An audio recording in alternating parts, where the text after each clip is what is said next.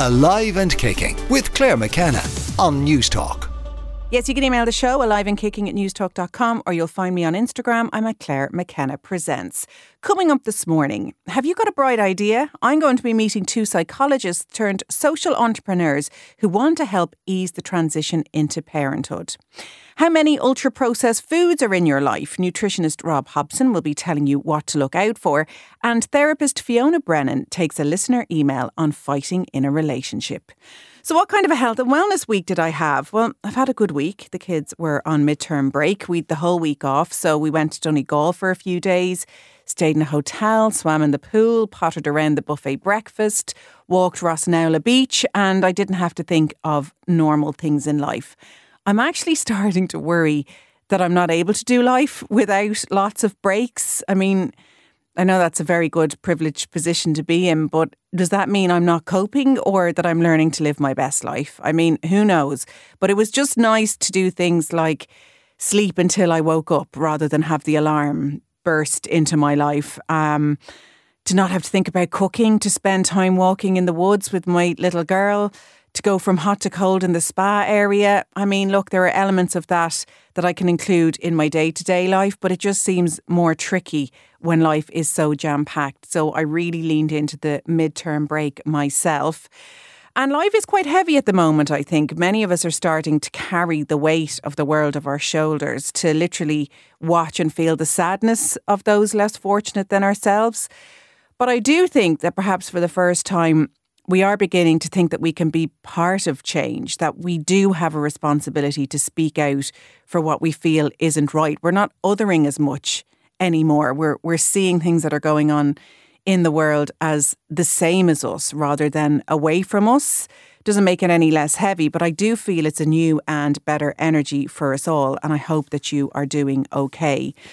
And I'd like to mention that I'm hosting a wellness day for Purple House Cancer Support Centre, which is a gorgeous charity in Bray, County Wicklow. I did visit it last year and you might remember the interview I played out, but there's also a video on my Instagram. But it is a lovely big house with all the rooms given over as space for support for people going through cancer and their loved ones, from a play area for the kids to relax and also work with therapists, to a gym for those in recovery and treatment, to just rooms where people can meet and drink coffee and talk not about cancer for a change, or if they want to. It's a really lovely place. And I know there are so many special places like this up and down the country run by amazing people.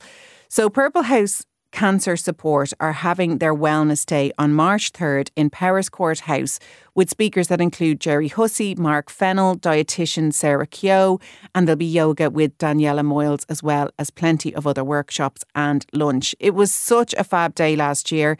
So grab a pal, a couple of tickets, treat yourself to a gorgeous Sunday for a brilliant cause. And for more, you can go to purplehouse.ie. You can also email the show, aliveandkicking@newstalk.com. Now, Social Entrepreneurs Ireland launched its annual call for applications for its Ideas Academy on February 13th. People with a visionary idea to solve a social or an environmental problem are urged to step forward and apply for a place on the 3-month programme to help make their vision into a reality. Tess O'Leary and Barbara Fee are graduates of Social Entrepreneurs Ireland Ideas Academy, class of 2023, and they join me in studio now. Well, you're both very welcome. Thank you. Thank you. How does it feel to be at that stage? Because at one point in time, it must have just been a conversation and then it became something more concrete. And now we'll get into Nurture Network now in a moment. Now it's a reality. How does it feel to be at this point of the project? Quite frightening, really, because now we have to sort of do it on our own and kind of make a go of it. So yeah, it's we're taking all that learning, and it was great to have that supportive network of people around us and checking in and learning the different skills about becoming a social entrepreneur. It's new for Tess and I to do this.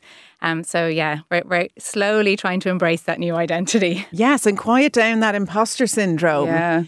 Tell us about Nurture Network then, Tess. Yeah, so Nurture Network it's a social enterprise that, myself and Barbara founded last year. And Nurture Network, really, we aim to support expectant and new parents on that journey into parenthood and to give them some tools and support to be able to really, I suppose, nurture their well-being and the well-being of their baby during that process. So Nurture Network really came from, I suppose, our personal experience as mothers and also our professional experience as clinical psychologists. We met on training and we were both on placement with a perinatal mental health team. And that's really, I suppose, where we had an opportunity to reflect on our own experience of becoming mothers in the context of supporting other parents and maybe what might have been helpful to us at that time. So...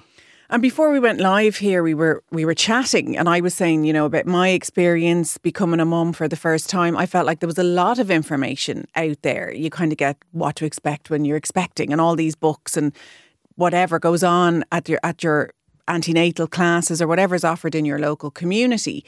But both of you have sort of said that's very much based on the individual experience. Some people get it, some people don't. Some people have access to go to different community classes in their area. Some don't. So you're really trying to just streamline it, Barbara. Well, we're trying to, I suppose, have parents reflect a little bit on the fact that this is a transition. It's a change in your identity. So it might not be necessarily what to do in terms of feeding and, you know, taking care of baby, which I think you get a lot of that part of it, but more that sort of how do I cope when I can't problem solve my way through something, or how do I cope when I don't get a lot of sleep and I'm feeling frustrated and I don't like that emotion and I don't know what to do with it. So it's that sense of, I suppose, thinking about that. I suppose for me, that's what happened. I was like, when things go back to normal, I'll do whatever. And then one day I sat down and I was like, it's not going back to normal. This is it. This is the new me. And I felt kind of a sense of grief, which felt really weird because obviously I was delighted that I had this gorgeous baby. So I think it's around that. It's that kind of awareness that things are changing and the change is quite big. And sometimes we just assume, oh, we'll roll with it, you know, and maybe just taking a moment to think about when things get tough, how are we? And is there anything we could do to help ourselves with that transition? I completely identify with that. And I think it's to do with pregnancy. I think you say when I get back to myself, because obviously you're going through so many physical and emotional and psychological changes. And you think once the baby comes back, I'll get back to the person I was before with a baby. But you are a completely new person in lots of good ways. But that takes a lot of getting used to. And I think it's the same for your partner, because they go through a lot and we don't really talk about that either. When I think about how I started to speak to my husband, in there's a male partner in my situation, you know, all of a sudden I became the house manager and the expert on this baby, and he became this sort of fool who was trying to bumble his way through it. And, you know, these are things that we're not really equipped to deal with properly. And I've started to read a lot of Gabor Mate recently, and he talks about the importance of the first 3 years in the brain development of that child. So if you as parents are still finding your feet as a couple and as a person, that can have a huge impact on the child. And I say that without blame. It's just we're not having these conversations, are we? No, we're not. And I think what you said earlier there about the noise and the amount of information that's there, you know, I had the experience of trying to seek out all that information during pregnancy and trying to equip myself and my partner, you know, we definitely, my husband Ian, we really thought that we were organised and prepared for this baby to arrive, and because we'd read the books and we'd done everything we were supposed to do, and in some ways nothing can prepare you for that shock. But I think, you know, we found it particularly hard. I think, just for context, my baby was born in October 2020, so we were quite isolated anyway because of the pandemic. But I think that we hadn't really accounted for that psychological change, for that, yeah, that shock to our relationship, that would change all of our roles and our responsibilities in the home, and things would get turned on its head and our routine would be completely. And obviously you can prepare a little bit for that, but I think we hadn't. I think now on reflection, there are things that we could have done to maybe prepare ourselves a little bit more, or to seek out that kind of support that might have been available to us, you know, COVID withstanding, you know, what would have supported us a little bit better in that transition, because it was hard. It was really hard. Because you kind of get yourself prepared, don't you? You mean, you get the cot, you get the buggy. I mean, you spend more time talking about what buggy you're going to get than you do about what kind of parents are you going to be? How are you going to manage sleep deprivation? How do you feel about rocking our child to sleep? All these things that end up coming up when you're exhausted, that's when you decide to talk about it. So what will these online resources reflect then? How will they help parents? Well, I suppose our goal is at the moment we've got a few resources up. We're working our way through kind of developing different pieces. We've got like bonding with your bump, bonding with baby up already. We have something I think around matrescence up there as well.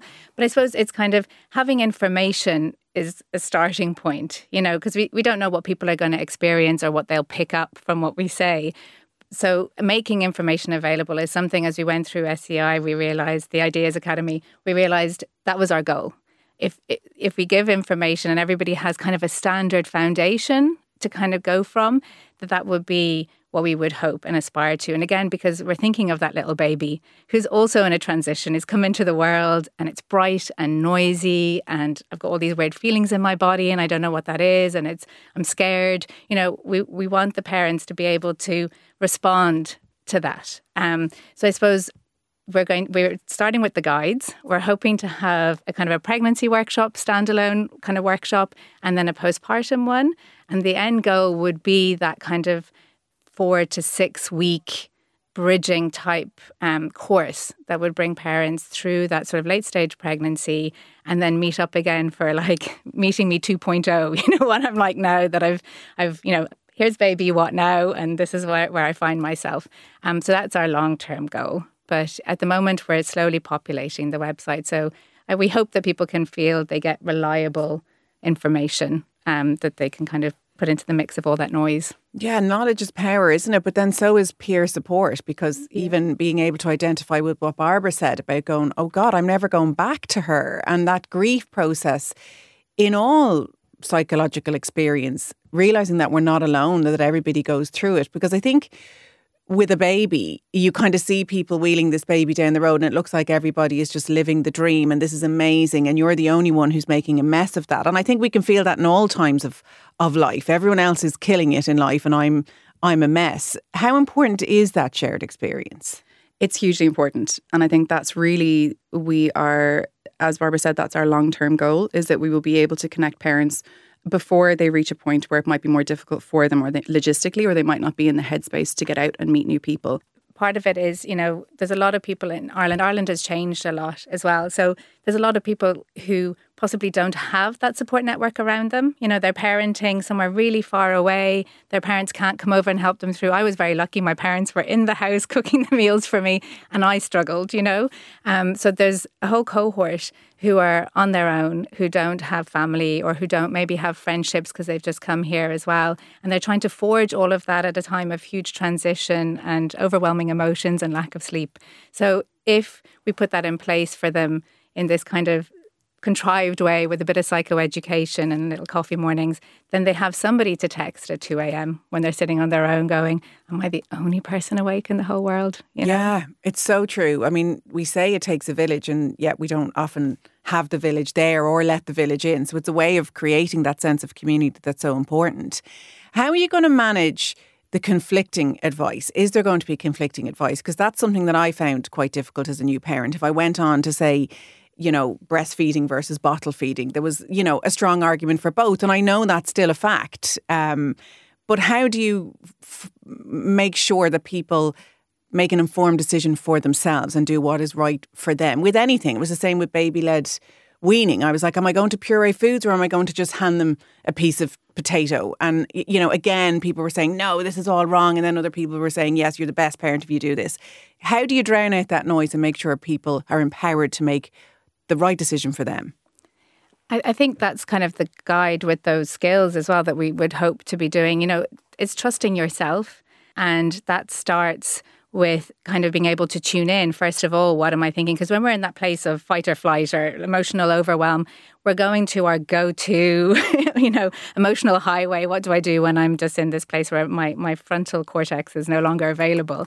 And what we're hoping is that parents will have some skills that can go, okay, hang on a second, let me think about that. What do I want? I know I read some books where I went, oh my God, he should have been in a routine by 3 weeks. And I haven't done that. I'm terrible. I'm just, you know, really bad at this. And then I went, okay, like this is just too hard. So I'm just going to ignore all of this. I'm going to be an ostrich and I'm just going to wing it and see where I go, you know. And it definitely took time to get to that place, and that was really stressful. So it would have been nice to maybe settle into that a bit quicker. So I suppose it's always going to be tricky. It's always going to be hard. There will be times where that emotion will take you off and you'll be scrolling all night. But I suppose we're hoping that we're going to equip parents to feel like they can pause and go, do you know, this is really hard, and maybe I don't need to decide this right now. Maybe I can just take a few minutes and think about it and then choose. And then we're more likely to go with what our gut tells us is right for us and our family. You know, because there is no right. I suppose all that contradictory information is because there is no right answer. It's you and this baby. And, you know, it's a unique partnership. And I do always look back on all stages and think, I wish I'd just enjoyed that more. I wish I hadn't stressed and doubted myself. But maybe that's with rose-tinted glasses. I mean, there are times where it is just really hard. So it's going to feel hard. And I think it's right for us to acknowledge that and start talking about that a little bit more. So if there's somebody who's listening now, Tess, who's, you know, expecting, whether they're the pregnant one or not, how do you prepare yourselves psychologically? I think it would be kind of what you've just said there. I'd echo that it has some really wonderful, incredible moments. And that's also going to be coupled with really hard moments where you're going to have to dig deep to be able to kind of surrender yourself to what's happening and to get through it. And that it can be both. It doesn't have to be one or the other. And we often get kind of portrayals of parenthood that look really rosy and wonderful, and we compare ourselves to that. But it's never that black and white, and it's never that clear cut. There is a lot of grey area there. And I suppose making space for that, making space for the discomfort of it not being necessarily what we expected or not being what we thought it would look like. So I think just, allowing for it to be both is really, really important. And I suppose it's the open communication, isn't it? The conversations. Because like I said, we didn't really have those conversations. We decided, are we going to have a co-sleeper beside the bed or a Moses basket? Are we going to get this buggy or that buggy? But we didn't really talk about, where do you stand on discipline? Who's going to do the night feeds? We just sort of muddled our way through that, and resentment and conflict built up. But we'd never had that conversation. And I often quote on this show, the podcast, Maybe Baby, where a couple were deciding whether or not they'd have a baby. And this comedian anyway came on, and he was saying, have those conversations. And it was like a light bulb moment for me. And I had probably a 3 and a 5-year-old at the time. It was too late. But it's have those conversations, isn't it? Absolutely, yeah. And I mean, before you get married, if you want to get married in a church, you have those sessions where you have to talk about finances and how do we navigate those kind of difficult areas in marriage. But we don't really do the same around parenting and kind of coming together and thinking about like, oh, well, what are you imagining when this child comes into the world? But it's even have those conversations about how you're feeling. I think as psychologists, you know, it was tough, but we're used to checking in maybe a little bit more and saying, am I doing okay? Like, is this all right? Or do I need to reach out to somebody? Do I need to talk to somebody? And often it's just about getting reassurance, you know, and saying, this is something that's been going on for me. Is that okay? Or do you think that's kind of normal? So have those conversations with each other and kind of what do I do when I'm overwhelmed, and what do you do to help me, and or how can I ask you to help me? But also with other people in your life, being able to say, you know, this, I'm struggling and I don't know, is this something I need to be worried about or not? Talk to your public health nurse. That's what she's there for. It's, you know, it's never bad to bring your baby to an A&E if you're worried, and it's never bad to talk to your public health nurse or GP if you've got any concerns about yourself, I think. I mean, we want to come in at that preventative level, but there are systems there for when things maybe are quite difficult and you need to link in with somebody, and having the conversation with everybody around you just makes it easier for people to step in when they need to. Yeah, I think that's why we don't have the conversation, because there's this sort of social messaging that this is the most natural thing in the world and it's just going to be all amazing. And I love that you're breaking that down. So where can people access this information now, Tess? So our website is nurturenetwork.ie. And as Barbara said, we're currently kind of populating it with some free online resources. So we have some downloadable guides. We're going to be running a couple of workshops in the spring. And then our hope is to pilot the kind of antenatal program that'll sort of bridge that gap into the postnatal period later this year. So watch this space. But yeah, all of our information is on nurturenetwork.ie. And I think following us on social media is a great opportunity just to kind of, we have some really accessible information there, some tips for new parents.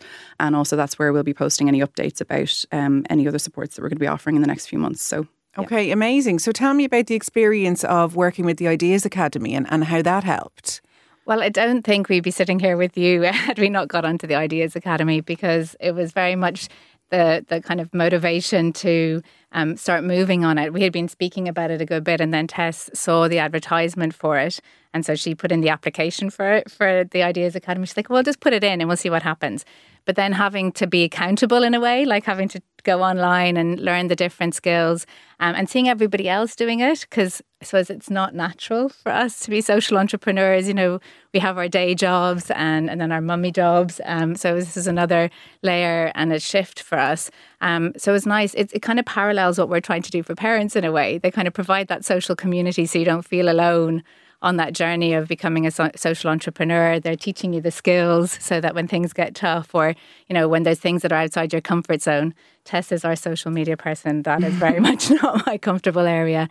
But it was lovely to have that sort of source of information, social support and accountability in terms of checking in. And it's kind of quite similar to what we're hoping our thing will be for parents. Yeah, amazing. Well, as you've heard, Tess and Barbara are graduates of the Social Entrepreneurs Ireland Ideas Academy class of 2023. The organisation, which this year celebrates its 20th anniversary, is now seeking visionaries for its Idea Academy class of 2024. So if you've an idea to solve a social or an environmental problem that will make our country a better place and would like support in that vision to make it a reality, go to socialentrepreneurs.ie/the Ideas Academy, and applications close on Tuesday, March 12th. Well, congratulations to you both to take something that you saw. I really love this, to say I want to make a difference. I mean, sometimes we can't change the whole world. We can change our little part of it. It will make a huge difference. I've already asked you to keep talking about managing older kids, but one step at a time. You've said Rome wasn't built in a day. To both of you, all the best with Nurture Network. To Tess O'Leary and Barbara Fee, thank you so much for coming on. Thank you very much. Alive and kicking on News Talk. Therapist and author Fiona Brennan is back to answer one of your dilemmas. Fiona, you're very welcome. Thank you, Claire. Happy to be here. Now let's get straight into this one, because it's an interesting one, and me and you have been like emailing back and forth about picking it. So I think a lot of couples will relate to this. Hi there, it says. I'm wondering, how normal is it for couples to fight? I'm with my husband for 11 years now, and we have two small kids. We've always been hotheads and can go from having a blazing row to back on track easily. But now with two kids watching on, we've had to rein that in. We still seem to bicker all the time though, and then have a couple of blowouts a month. My question is it normal, or are we incompatible? When I meet up with my other girlfriends, there's often venting about the husband. So is everyone fighting and we've been given the wrong idea from rom-coms and TV dramas? I still love my husband and I would say I'm in a happy marriage, but I'm curious, how much fighting is too much fighting? Now, Fiona, you are obviously a very non-judgmental person. You are, you know, in clinic all the time as a therapist, so you've heard and seen it all and come to it with a place of compassion. But you were surprised by this situation, and that kind of spoke volumes to me about your relationship. I've seen you and Kieran in action. So are you not the kind of person who fights often? Well, Claire, I think it's thank God that you call that non-judgmental piece, because I think that's the most important here, and to bring compassion to it. So I am someone, I suppose, who understands what it's like to be that person. In my earlier relationship with Kieran, we're married nearly 20, or it is actually 20 years this year. So I certainly remember in our more tempestuous youth, let's say, there would have been a lot of arguments back and forth, and those big blowouts and that this lovely listener refers to. And I know how sort of debilitating they can be in terms of not just on the relationship, but on the individual in terms of the stress and the anxiety that they bring. And also in a sort of almost paradox that they're quite addictive in a sense, because there's that drama, there's that release, there's that sense of almost like, in a kind of perverse is too strong a word, but a sense of enjoyment in the arguments. Because also then the making up, and I think that's what this listener is referring to as well, that they would always get back on track quite quickly, which is good. So I understand it. I'm a long way from that. And to be honest, you know, without sounding like Miss Perfect, I would say it's very rare that we would argue at all. Maybe once a year there might be a blowout, as you call it, or, you know, something like that. And I think it's a much calmer, happier, more contented relationship. And I think that comes, to be honest, Claire, with maturity and age anyway, to be honest. But I'm really glad to hear you say that, because when I sent this one on to you and said, you know, what do you think about us discussing this month? Yeah. You know, you said, God, that sounds like a really tough situation to be in. And I thought, God, you know, she's never been in it. So like, to know that you have been in it in your current relationship, because I can identify with it too, you know. Of course. And yes. Same, we're 19 years together. Yeah.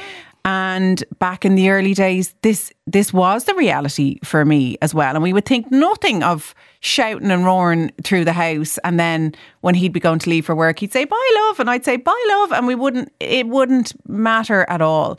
So, I mean, I do want to sort of say to the listener that it can happen in all relationships. But I suppose what I'm hearing from you and where we're both at now, there has to be an onus to want to move on from this in a way. Yes, exactly. I think so. And to go straight to the heart of it, like the question is, are we incompatible? I would say absolutely that is not the case by the sounds of this. It sounds like there's deep love and happiness and joy in this marriage or relationship. So I would say that to keep that at the forefront of your mind, that this is worth, ironically, fighting for, but fighting with peace, fighting with compassion, and fighting with mindfulness. So what this relationship really needs, in all relationships, whether it's your husband, your sister, your partner, whoever it might be, is that mindfulness component where it's natural and normal to feel irritated or angry or upset. These are really understandable emotions that we all feel, especially in a relationship where there's a lot of responsibility, you know, in terms of bringing up children, in terms of running a house, making decisions, finances. It's really understandable that there's going to be emotions that are difficult and challenging, and you might have different perspectives. You might see something one way and your partner will see it a completely different way. So how do you navigate that? Well, many people, and this is why this listener is not alone, is that they will maybe suppress it at the time, you know, just because they need to get on with their day. And then it will come out in terms of a kind of volcanic, you know, blowout where the frustration has built up and hasn't been dealt with, let's say. So when we bring mindfulness practices to the relationship, it transforms the communication. And this is really about communication. It's also about the children. I think that we've got to be so aware of the impact of arguing, bickering, even bickering. Now, it doesn't have to be a big dramatic row, but this constant back and forth of bickering is a concern, to be honest with you, because that has an impact on children. They pick up on that. Even when you're trying to hide it or push it down, that they know. And I think that's, you know, where many people start to, like this listener, start to question that how they're communicating, because they see the impact it has on their lovely children. And that is something they don't want to pass down the line, if you like. So I'm so glad that this listener wrote in, because what you want to do, and what's very possible, I mean, we're testaments to it ourselves, is that you can transform that and you can learn to really communicate so much more effectively, so much more mindfully, and to express how you feel without those blowouts, without the constant bickering. Because that is, as I said, damaging. And there's a really solid piece of research around this conducted by relationship researcher John Gottman. And he's been studying this for many, many years. And he's got this ratio, which I think is really helpful to keep in our minds. And it's basically, in terms of our interaction with our partners, if we have 5 positive ones, right, to every 1 negative, that's where we need to be in a healthy, stable relationship. So that it just shows you, in terms of those little slides, the eyes up to heaven, you know, those kind of moments wear us down. They make us tired. They take the joy out of the relationship. So we need to be very aware of this in terms of if there is a negative moment, and of course there's going to be, we're not talking about perfection, and there's going to be irritation, there's going to be frustration, but what you want to do then is really mindfully and consciously start to bring in the positive, you know, so that you counterbalance that. And it just shows you like 5 to 1. It illuminates just how much positive we need in our relationships to make them places of joy and bonding and love, which is ultimately what we all want, you know, is to enjoy them, to feel safe, to have fun, to have intimacy, to have all of these wonderful things.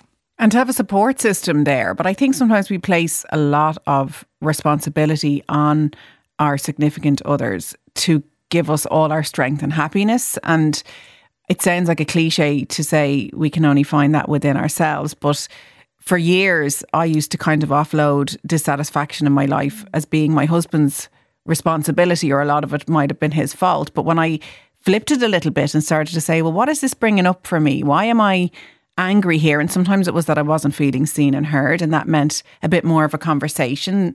I found the research around the love languages, the 5 love languages, to be really illuminating, because somebody might be really looking for affection in a relationship, whereas another person, that's not important for them. They're interested in communication. So even understanding where you both come from, that maybe they're not reacting to situations the way you would. There isn't a right or wrong, and kind of finding a balance in there. So they were things that I certainly found that obviously took years and some more maturity, but they were like perspective shifts that I found made a big difference. Because I think if you're shouting, your needs aren't being met. So how do you find out what your needs are in the first place? Yeah, that's really helpful, I think, as well, to highlight that we do transfer our own frustrations onto the nearest and dearest. You know, you see children do this with parents, and you see partners do it with one another. And that's because there's a sense of the relationship is solid enough that there's that safety. But at the same time, it's not a habit you really want to get into. So there are some really good practices that I think are just very helpful, mindful practices. And the first one is, like, let's say you, as you said, you need to look at your needs not being met, right? And that's a very important thing in terms of being able to express those needs without the intensity of the emotion. So if you're reacting to anger in the moment, it can bring a kind of like temporary relief. It feels kind of like, because it's such an intense emotion to carry, so that when you release it in that sense, it's like, it's a relief, but it's very temporary and it tends to come back. So it's not actually really dealing with it, it's just releasing it and reacting to it. So when those kind of emotions come up, we need to actually dig deeper, and we need to be with them. We need to stay with them ourselves. It's absolutely right that it is it's a one man or one woman show, in terms of that you're going inwards towards yourself, that you do need to be able to soothe yourself, to love yourself enough that you can hold that anger rather than just release it onto your partner. That takes a lot of practice, it takes a lot of skill, but it is definitely 100% possible and worth it. Because you realise that it's not so terrifying, that your own anger is something that you can hold, like you would a child. You embrace it, you breathe into it, and then slowly it starts to soften. So you really want to wait until you're calmer, until you start to actually have a conversation about those needs being met. Otherwise, it's just going to be too charged with emotion, too charged with reactivity. So there are practices, and I think they're really good. And that there's one, it's called, there's a cake in the freezer, right? Now this sounds off the wall. We'll stick with you. Yeah, okay. So let's say, like, you're aware that tensions are rising, right? There's a sense of like frustration building. Maybe your partner said they were going to do something, they didn't do it, then they happened again. And, you know, so the frustration and the irritation is starting to build, and that kind of energy is heading towards a blowout, if you like. What you want to do is intervene there in a really non-judgmental way.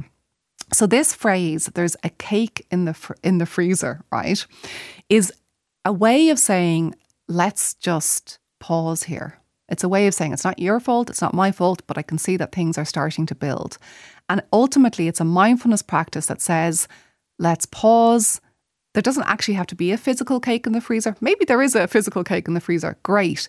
But it means that we're going to stop. We're going to put on the kettle. We're going to have a cup of tea. We're going to have something nice. Maybe it's just a piece of toast. Doesn't have to be a cake. But it's a sense of actually intervening in a way that doesn't escalate. We're trying to avoid these kind of escalations. Because again, when there are children in the house, then that's going to have an impact on them. And I think that it's not just whether you have children or not. You've got to have that respect for yourself. So yes, it's going to damage the children, but it's also going to damage you. You know, you feel exhausted. I mean, I remember feeling absolutely exhausted after these arguments. You know, you're drained, and that's so avoidable, really. You know, it's unnecessary suffering. There's enough pain and suffering in the world, and we don't want to add to it, essentially. So there's a cake in the freezer is a way of, it's like code. It's like you agree. Catching yourself. Yeah, and it's an agreement that you've made together. It's like, if one of us call it, there's a cake in the freezer, that is an agreement already in place. It means that we have this almost like way out, if you like, that is non-judgmental. And that's the part I really like about it. It's not like, oh, you are starting to get really, you know, you're really annoying me right now. Or, you know, there's no blame. It's just like, let's just pause and calm things down here. Now, what you want to do is make sure that you don't ignore whatever those issues were, because they're only going to raise up again. So it's not pushing it down. It's not pushing the door in the freezer and saying, you know, I'm going to freeze that out. But what you want to do is never react in the moment of the heat. So there's another practice, and this is something actually I think that is really lovely as a weekly practice to do with all the family, children, no matter how old they are, you can start to bring them in on this family practice. And essentially it's water the seeds and pull the weeds. Okay, so the water the seeds is essentially where you give positive feedback to one another in what has actually worked well that week in terms of communication, in terms of noticing the good in each other. Like, for example, you know, I love the way you were able to do the dishes without me asking you to. That was just wonderful. Or thanks a million for making me that cup of tea when I was tired. Or so we're really giving positive, specific feedback. And that's like, you know, that just warms your heart when you hear someone you love noticing these things. So you're watering the seeds of love, of compassion, of noticing the good in one another. I would recommend this listener does that with her husband and the children, to bring that in and start that as a practice every week. You know, it can be a Sunday evening, you have a time, we're watering our seeds. And I would do that for quite a while, to be honest with you, before you start to pull the weeds. Because pulling the weeds is a lot more charging, if you like, or, you know, has the potential to be more jarring. So with pulling the weeds out, there's basically two steps to it. And the first one is that you would look at a situation where you feel, for example, that you didn't meet the person's needs. I feel like I let you down there when I was late for pickup, or, you know, I'm sorry about that. So you're taking accountability for your own, or I got really stressed there. I'm sorry, work has been very busy at the moment, and I just want to highlight that I didn't mean to snap at you. And that just is so, again, like, it warms your heart. It's like, well, thanks for saying that. That's really just so helpful, isn't it? Because you're being acknowledged, if you like.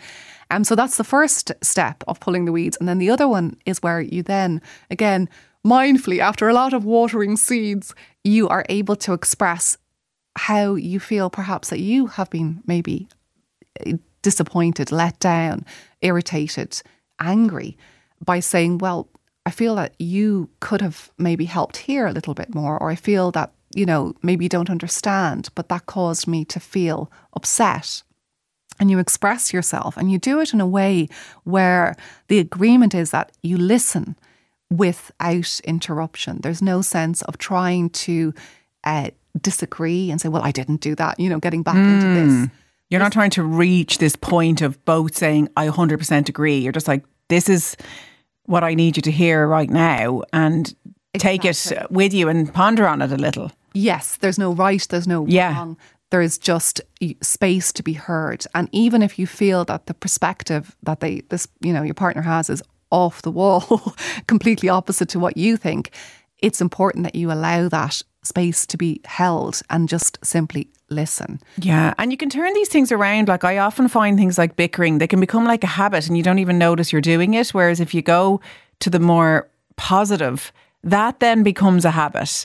And, you know, absolutely, to be constantly put down, it's not very motivating, and you may be very much entitled with your complaints about your partner, but it doesn't bring about any change. The more positivity you bring in, the more positivity you get back, and it does begin to grow. But I get what you're saying. I think making time to communicate. I think sometimes when we think about date night, we think we have to be, you know, flying off to Paris for this big romantic, spontaneous night. But if you really gave each other 10 minutes over a cup of tea or walked the block together and spoke in this way about what was working and what wasn't, yeah, I think over time you'll really start to feel it. Oh, absolutely. And to take it even a step further, Thich Nhat Hanh, the Vietnamese Zen Buddhist monk, spoke about how we need to treat our partners as if they were guests in our home. Oh, wow. So a sense of really the respect, you know, because when we're in such familiar relationships, we can lose that. We can start to take one another for granted. But if you have even a tenth of that idea in your mind, that this is like a guest in my home, can I be really respectful, listen, kind, patient? Like that's a home that you want to be part of. That's where you want, you know, that's a place for children to flourish and to grow. Fun. When you have a guest in your house, you don't just slap on the TV or sit scrolling your phone. You talk to them, you listen to them, you make time for them. Yeah. You know, try and entertain them a little. So yeah, that's not to put all the onus on you, but you know, just that mindset, that awareness. Yeah. Brilliant advice as always. If you'd like to send us in a dilemma to look at, you can always email aliveandkicking@newstalk.com. And to find more on Fiona Brennan, you can go to thepositivehabit.com. And there you have a Sleep Well quiz, because your book Sleep Well is coming out in April. So you're letting people assess whether or not they are sleeping well. Are you a good sleeper? Yes. And there's a competition if you pre-order the book, which actually really helps authors when people pre-order. It really helps to the success of the book, if you like.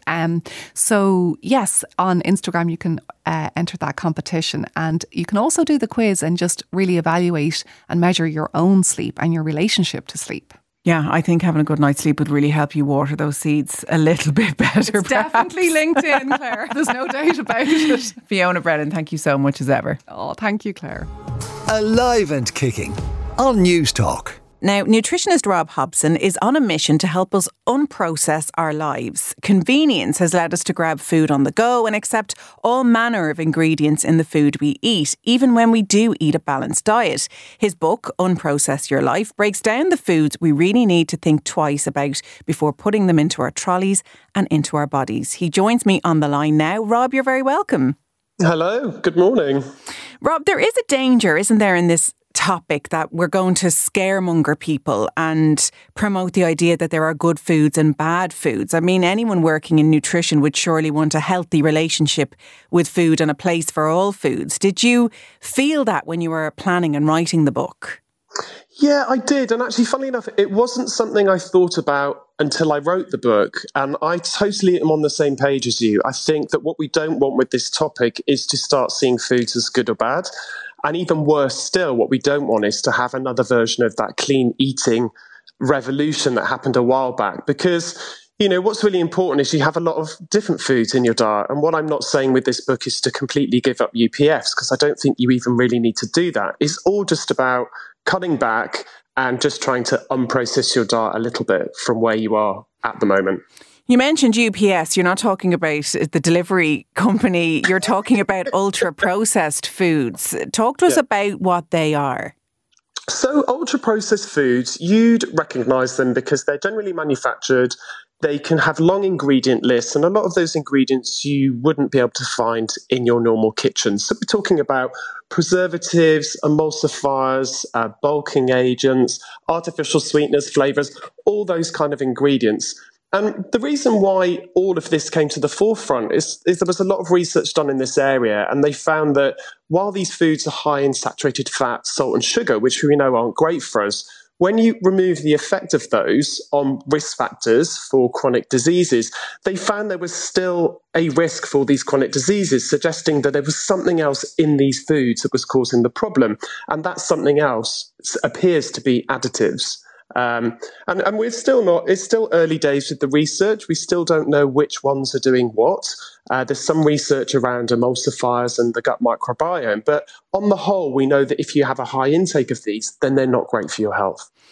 I know you're not going to necessarily have the answer for this, but isn't it crazy that the research is only being done now on the effects on our bodies? Why were these passed and allowed by policymakers and considered to be safe and allowed onto our shelves in the first place? I think that they've all been approved, and I think there may be some issues around, obviously, the food industry. We know it's not the... they have to follow guidelines, but there's always a lot of grey area, isn't there? And I think that maybe the research... I mean, maybe the research wasn't even there. You could suggest that it's because the food industry managed to prevent the research from being carried out. I don't know. There's other people that have written in more detail about this on that topic. But for me, I think the fact that it has occurred is the most important thing. And I think maybe it's just slipped under the radar. And like I said, maybe we just didn't think about it. Can you talk to us a little bit then about the NOVA system? Yeah, sure. So this is how we classify the different foods by their processing. So it's a little bit different to how we do it by nutrition. And I can talk a bit about that in a minute, because it's also why we have this sort of contradiction with certain foods. So to start with, you have sort of minimally processed foods or unprocessed. So these are things in their natural state. So you've got fruits, vegetables, grains, nuts, meat, milk, those kind of foods. It might involve... just freezing a food, that still makes it minimally processed. So peas that have been frozen, fruit that's been canned in natural juice, that would still be a minimally processed food. Then you've got culinary ingredients that are processed, so things like oil, butter, sugar, salt, vinegar. And then you've got processed foods, which are then combining the minimally or unprocessed with maybe oil, sugar or salt. So this could be a fruit and syrup, it could be a freshly made bread, something like that, or even a pasta that's had, the wheat and the water and a bit of salt added to it. Then you have ultra-processed foods, which are the ones I've discussed earlier. They're the ones with lots of ingredients and substances that are not normally found when you're cooking. I think one of the problems is this was actually designed to look at dietary patterns, not at individual foods. So there is a bit of debate as to whether some of the foods that would be classed as nutrient-dense ultra-processed foods, like bread, breakfast cereals, yogurts, those kind of foods, we're telling people, if you look on the processing side, to not eat them. But then if you look at what we're telling people nutritionally to do, it's that we're telling them to eat them. So there is always a bit of confusion with that. And I think with those foods, they do have a nutritional benefit. And a lot of people can't afford to eat sourdough bread, for example, or buy it. So if the best you can do is buy your white sliced loaf, and that's all you can afford, and that is part of your diet, then so be it. Do you see what I mean? I think you have to be very realistic when you're trying to navigate this topic with certain foods. Yeah, and it's interesting, in the book you talk about even, yourself, and you're saying, right, I'm going to have eggs on toast, but maybe the bread that I have is full of additives to give it an extra shelf life. So even when you're trying to do right, they are going to find their way onto your plate and onto your table. But taking the fear out of it, I suppose you're trying to empower people with the information to make choices most of the time. Yeah, absolutely. I mean, you've got to be really realistic about this. What you don't want is people walking around overly paranoid about food, endlessly scouring ingredient labels, or worried that they're giving their kid white bread and somehow that's going to translate into some awful illness later on in life. I think you just need to be really realistic about what you can do and what you practically can't do in terms of the way that you live. And I think bread is just one of those really good examples. Don't get hung up on it if you eat white bread. Just focus on something else that you can change in your diet. Maybe start batch cooking a few homemade dishes that you might have traditionally bought that were UPFs. Do you see what I mean? Or start making a few condiments for yourself, or one loaf of bread a week, whatever it is. Just make some small changes to try and sort of tackle this issue. It is interesting, though. There are a couple of items that I might buy wraps come to mind, or burger buns, and you know, say there's one left over, and I don't know why, foolishly, I hate food waste, so we'll put it back in the bread bin, and it'll remain there for 3 weeks and look the same. Whereas we will grumble if you buy a proper loaf that, you know, it's kind of gone hard then the following day, because that's the reality of the situation with fresh produce. But when you see a wrap that's been hanging around your bread bin for 5 weeks still looking exactly the same, you really have to question what's allowing that to look that way and what impact that may have on your health. Yeah, it is a bit scary. And if you look at the ingredient list, I mean, some of them have an astronomical amount of ingredients when actually all you need to make a wrap is flour and water, basically, and a little bit of salt. So I think that, that it's important that we maybe think about this issue. And I think that, yeah, if you can start by making some basic bread products yourself, exploring that, that's great. That's a great way to do it. And also, you know, when you talk about food waste, get into sort of freezing food. If I make a loaf of bread, I live on my own, I just cut it all up and then I put it straight in the freezer, and then I can take pieces out as I need. Because I'm, you know, like you, we don't want to be wasting food. And one of the issues with cooking from fresh all the time, I think people worry that they're going to end up wasting a lot of food that they buy. So it also takes a bit of planning. You know, you need to think ahead if you're going to try and start doing this as to, you know, what you're going to buy, what you're going to batch cook, all that kind of stuff, because you also don't want it to cost you an absolute fortune to start going unprocessed.